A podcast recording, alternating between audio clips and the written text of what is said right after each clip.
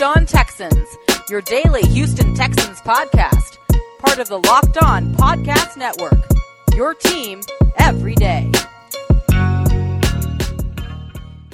Welcome in, ladies and gentlemen, to another installment of Locked On Texans, your daily podcast covering your favorite football team every single day.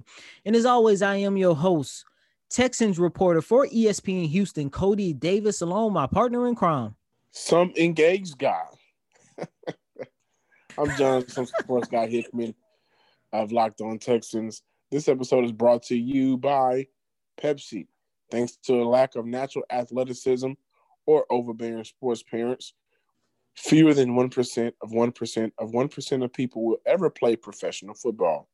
But instead of entering the NFL, they've joined another league, the League of Football Watchers. This football season will be different, and Pepsi has been here to get us ready for game day, no matter how we watch, whether it's with your beloved Texans, who I'm sure are pissing you off at this time, me with the Patriots, who have been eliminated from the playoffs, Cody with the Saints, all disappointing weekends. It does not matter. Pepsi is here to get us ready for game day and power through, because Pepsi isn't made for those who play the game. It's made for those who watch it. Monday's recap show. We are back with another Monday's edition of the recap. And what do we have on the table for today? Well, of course, if you watched the 27-20 loss suffered by the Indianapolis Colts on Sunday, yesterday, then you know that the trend of fumbling to close out games that are very winnable for Houston has been very relevant in the last two meetings with the Indianapolis Colts. Yesterday's Keke Coutee fumble, so we're going to talk about that. Also, why the offensive line may be the most imperative position group on this team that needs to be fixed going into next year. And lastly, we will end off the show with discussing how the Texans' slow start has affected their season thus far and attributing to all 10 losses. Before we dive into those topics, of course, if you missed yesterday's 27 loss to the Indianapolis Colts, Deshaun Watson had a phenomenal day, only missing out on 8 passes as he completed 33 of 41 for 373 yards and 2 touchdowns, also adding 25 rushing yards as well. David Johnson had his best day as a Texan yesterday on Sunday, catching 11 passes for 106 yards and catching all of his 11 targets. Defensively, however, the Houston Texans allowed Phillip Rivers to go 22 for 28 from the field, passing for 228 yards, 2 touchdowns. Jonathan Taylor ran for 83 yards, 1 touchdown on 16 carries, and the Colts ran for 127 yards total. DeForest Buckner led this defense with 3 sacks as the Colts totaled 5 sacks on yesterday, causing a lot of problems for Deshaun Watson, which is also why we will mention how the offensive line has been horrendous. The Colts did sack Deshaun Watson 5 times, 3 coming from DeForest Buckner. With another game came another milestone for Deshaun Watson. He becomes the 7th quarterback in NFL history with 4,000 passing yards, 25-plus pass TDs in 2 of their first 4 seasons. And with that good, also some bad, while Deshaun Watson has been sacked now 26 times in his career versus the Colts, which is the most by any opponent. Cody and listeners, we saw the fumble by Nick Martin, with a bad snap that caused the fumble by Nick Martin that eventually was fumbled by Deshaun Watson. And you would think that lightning would not strike twice, but on Sunday, as Houston is marching down the field, Deshaun is preparing for another comeback. Keke Coutee, a guy who's been playing very well with his increased role, caught the pass, made a move, tried to fight for extra yardage, and really and truly tried to fight for the touchdown. However, fumbled until the end zone of the Indianapolis Colts, recovered 27-20. Once again, a letdown, a bummer, losing to Indy in so many different ways. No protection for Deshaun Watson. You can look at the defense and allowing Phillip Rivers to kind of carve them up. But overall, the fumble, again, Cody, loss of words. But I actually have some words to describe the Keke Coutee fumble. Once again, it's another cherry on top of the Texans' 2020 season. Basically, everything that can go wrong for this team has went wrong. And here we are yet again. And John, listeners, what I hate most about this loss, this is the second time in 3 weeks that we thought that the Texans were going to have a mighty comeback, get a victory.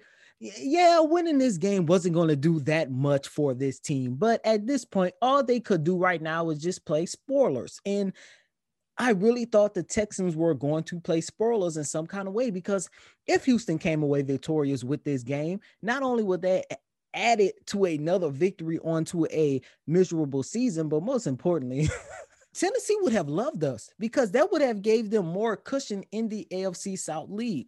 However, we know what happened in the fourth quarter. A lot of people are talking about Keke Coutee. I saw a lot of people on Twitter talking about Bill O'Brien was right. He should stay in a doghouse and all this other stuff. Listeners, John, let me just say this, and I'm not going to spend too much time on this topic, because once again, if we just change out the name and change out the score, we'll be saying the exact same thing. Keke Coutee does not have anything to be ashamed of. I get it. Not only was it a fumble, but it was a costly fumble that literally cost the Texans the game. But what I would say is this. If it wasn't for Keke Coutee, the Texans would not be in this position, because if you think about it, it was Coutee's touchdown to give the Texans new life in this game. It was Coutee's touchdown that brought the score to 20-20. As we all know, the defense let Indianapolis score a touchdown to make it 27-20. But if it wasn't for him, the Texans would not be in a position to win this game. But on the flip side of things, John, I am interested to see what's going to happen from here on out. I know we only have 2 games left, and I know that the wide receiver core is still depleted, but I'm interested to see how Romeo Crennel and the Texans are going to use Coutee for the rest of the season. Because if you go back and think about his mistakes in the past, every single time it seemed like Coutee was starting to catch his rhythm, starting to get confidence, he'll make a mistake. 9 times out of 10, he'll fumble the football. And next thing you know, we don't see him for the next 7 to 8 weeks. Why? Because he's back in the doghouse. So not only am I going to look at how the Texans are going to use him moving forward, but I also want to see how is he going to bounce back from this mistake. It doesn't matter if it was Bill O'Brien. It doesn't matter if it's Deshaun Watson. It doesn't matter if it's Romeo Crennel. And it doesn't matter if it's Tim Kelly. Every time, whether it's myself or any other Texan reporter, talk about either the success or the struggles of Coutee, they always mention one word, and that word is confidence. Either they say he needs to build his confidence when he's struggling, or they would say his confidence is at an all-time high when he is succeeding out there on the field. And that one mistake should not erase the success that Coutee has had over the past 3 weeks. This man has recorded 16 catches for 218 yards and 2 touchdowns. Well, here's the thing about it, to kind of support where you're going with it. We all make mistakes, right? And the Houston Texans, look, Whitney Merciless recorded his first tackle in, 2 games? He's still getting playing time, right? We can also look at how long Zach Fulton has been playing. He's been playing bad. So it's unfair for Coutee to go back to where we call the doghouse when everybody on this team is underperforming. And when everybody was either getting suspended, when you look at Will Fuller, Kenny Stills getting released, Randall Cobb not playing, who has been the guy to give Deshaun some type of security blanket? It's been Coutee. So the only way he can bounce back is to play the next 2 games, right? I mean, you can't snatch him. You can't afford to snatch him. But overall, he deserves it. He deserves a chance to say, you know what? I need to play the next week after I have a bad game, because you guys have done it for everybody else. Give me that same courtesy. Also, Titus Howard suffered a concussion today, and he had a bad game. But not only did he have a bad game, the entire offensive line had a bad game. So what we're going to do now is evaluate whether or not the next GM, along with the head coach, really understands what they have here in Houston in offensive line and how that growth and progress needs to start happening as soon as they touch down, because it is bad. it is bad. And everything we thought we saw at the beginning of the year, that was all good. And also to let you guys know, this episode is brought to you also by 1010. Now, you may have read about this in the New York Times or Forbes, and we're excited to tell you about it. 1010 is an exclusive collection of 10 of one-of-a-kind engagement rings designed by 10 of the most distinctive designers working today. Using diamonds responsibly sourced from Botswana, 10 design masters have each produced a uniquely beautiful commitment ring, launching exclusively on January 18th at BlueNile.com. And when they're gone, they are gone. We all know that the diamond engagement ring is iconic. It's a timeless expression of the deepest commitment between two people. And with 1010 is beautifully re-envisioned in the hands of 10 modern designers working exclusively with sustainably sourced diamonds.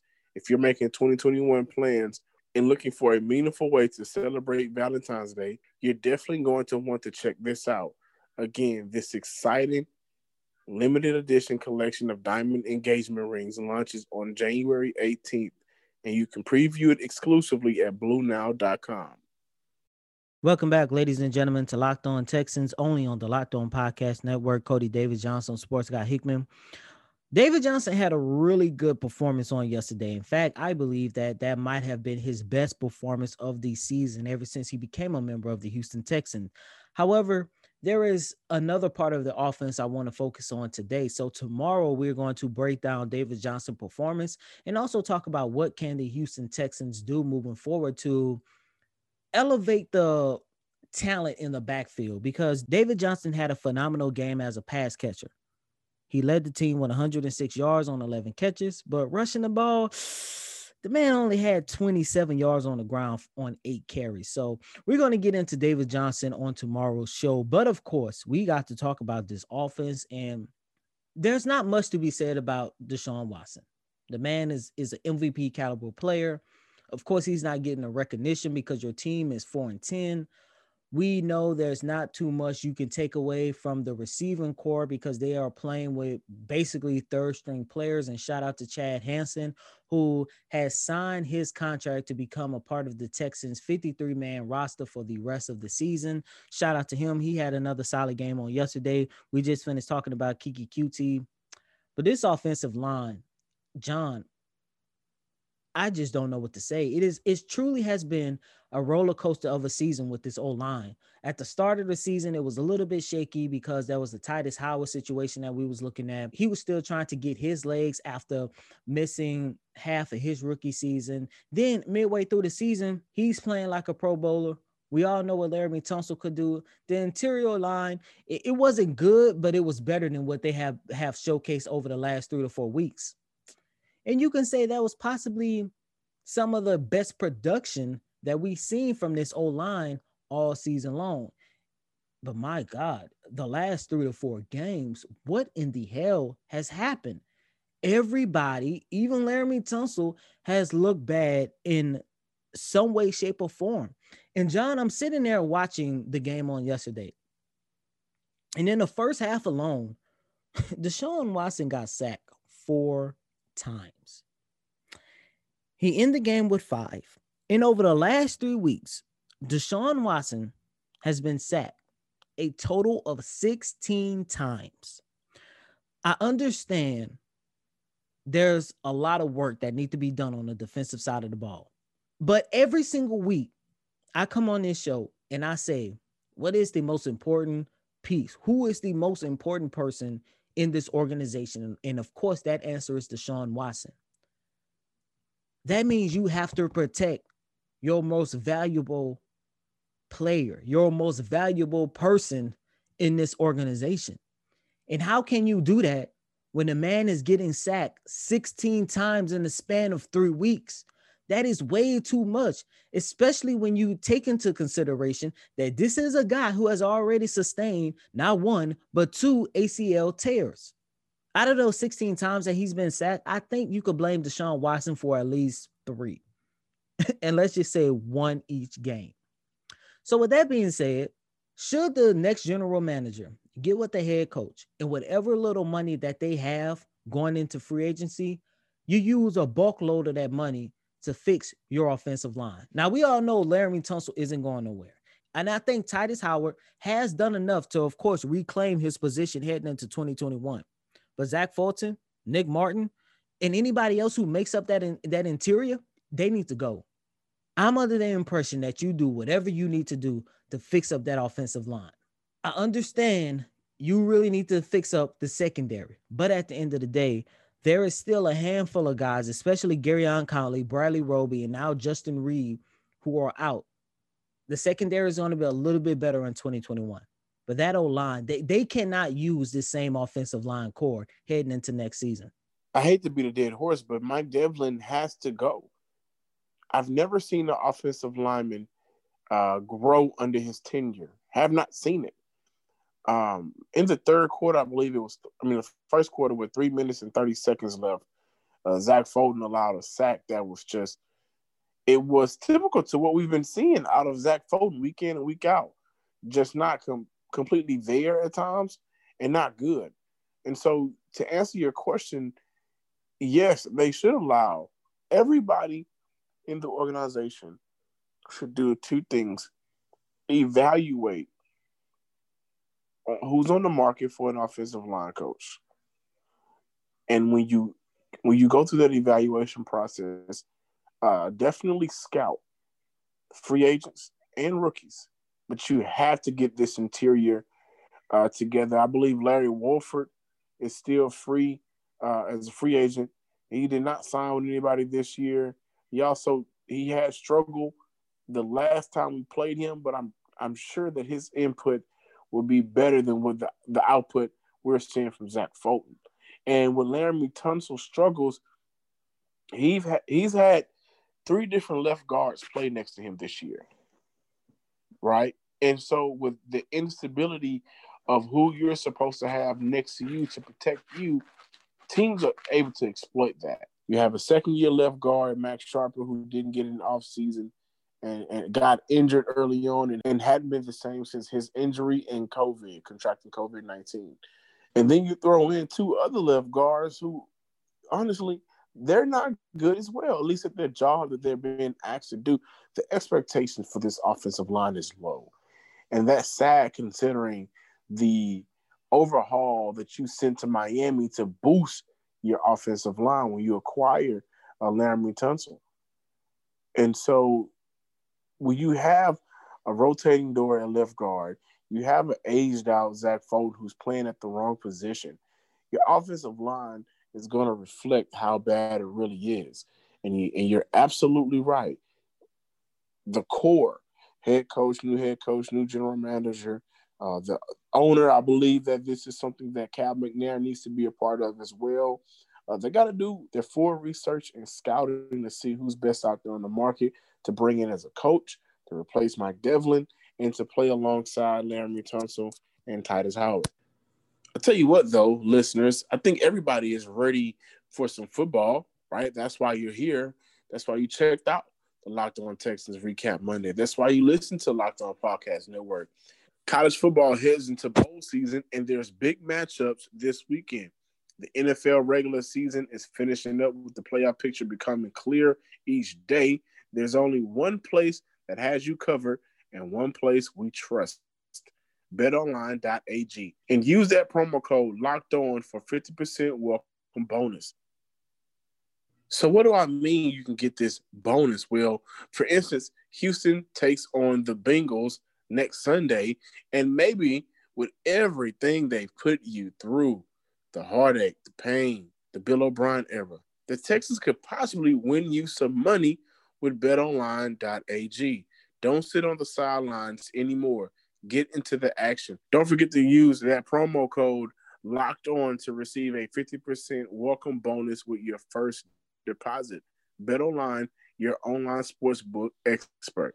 Visit our good friends and exclusive partner at BetOnline_AG to take advantage of the best bonuses in the business. Sign up for a free account. Use promo code Locked On for your sign-up bonus. #BetOnline. Welcome back in, listeners, and thank you guys for sticking around for the Recap Monday show. I tell you what, Deshaun Watson, throughout the entire year has had moments where makes you just kind of, as a fan of the game and as a fan of greatness, sometimes I think to myself, I really wish he didn't sign that contract yet. Let me tell you why. I say that because do we believe that greatness should be wasted? No, nobody believes that. Nobody believes that you should not have the opportunity, if you're one of those great athletes, to showcase your greatness at the highest level, right? So we can look at, if we want to go to the NBA, we can look at the careers of Allen Iverson. Has played on teams that was under him. His teammates were always under him. But Allen Iverson was so great, we at least had the opportunity to see him on the big stage in the finals. And he also won a game, gave us an iconic step over as well. But with Deshaun Watson and what we're seeing, it feels like he won't have that moment. The AFC South is getting better as a whole, because even when Indy wants to move forward from Phillip Rivers, their team is so built. All you have to do is find a quarterback that's capable and competent enough to lead you to some victories. The Tennessee Titans are a very good team, right? And I can't wait to talk to Wig about this sometime in the offseason. It looks like the Jacksonville Jaguars now have a real shot at getting Trevor Lawrence. So Houston is just sitting there with this great talent and can't really move forward because they're in limbo. Bad contracts everywhere, not enough money, overpaid players, your franchise in the front office organization is in disarray. Where do you go from him? But, man, Deshaun Watson is so phenomenal. I do want to speak on the slow starts Houston has had. They've had some very good second halves in the last couple of games, excluding, of course, what we saw in Chicago. They had a terrible first half. But listeners, these slow starts have really hindered what Houston has been able to do, because what I've noticed is they're having more success in the second half when they have to play catch-up, when it seems like all along, if you would have attacked the way you wanted to attack later on, if you would have did that in the first, then you wouldn't be in a position where you have to play catch-up. Yeah, this game is another example of what has gone unnoticed about the Texans in 2020, because there has been so much going on with this team, from suspensions, from, bad management to, everything that's going on the sideline. But if this team could find a way to come out strong on both sides of the ball, at least four of these games would have went in the Texans' way. And you take a look at what happened on yesterday. Houston came out very, very slow. Their first three possessions went just like this: punt, fumble, punt. What did the Indianapolis Colts do in that time? Touchdown, touchdown, punt. So before we even get midway to the second quarter, the Texans are already in a 14-0 hole. But this isn't a problem that took place on yesterday. When you look at it in its totality, on offense, in 14 opening drives, the Texans have only scored one touchdown, and that came in the Week 8 victory against the Jacksonville Jaguars. Other than that, it's always been a punt, a turnover, and they have had 7 3 and outs. On the defensive side of the ball, they have given up 7 touchdowns on an opening drive, 2 field goals, and only 2 3 and outs. And of course, as we know, no turnover. So even when you look at other games outside of what took place on yesterday, the other game against Indianapolis, the game against the Cleveland Browns, and even the game that they lost against the Green Bay Packers, if the Texans would have just came out a little bit better on both sides of the ball, you may be looking at a victory for those additional 3 games. But we finally saw some young cats get into the game. Kaheli Warren caught his first reception on Sunday. It was good to finally see him, and he looked good catching the ball out there. So younger guys getting some more playing time is a trend I would love to see. Can't wait to discuss that as well. I'm John, some sports guy Hickman. Don't forget to follow us on Twitter at Locked On Texans and like us on Facebook. All of the major podcasting platforms, Google Podcasts, Apple Podcasts, Stitcher, Megaphone, and Spotify is where we're located. You can go there, subscribe, check us out Monday through Friday. Your team every day. Locked On Podcast Network. And as always, I'm your host, Cody Davis. Please remember to follow me on Twitter at CodyDavis_24. Once again, that's Cody, CotyDavis_24. Until next time, ladies and gentlemen, peace.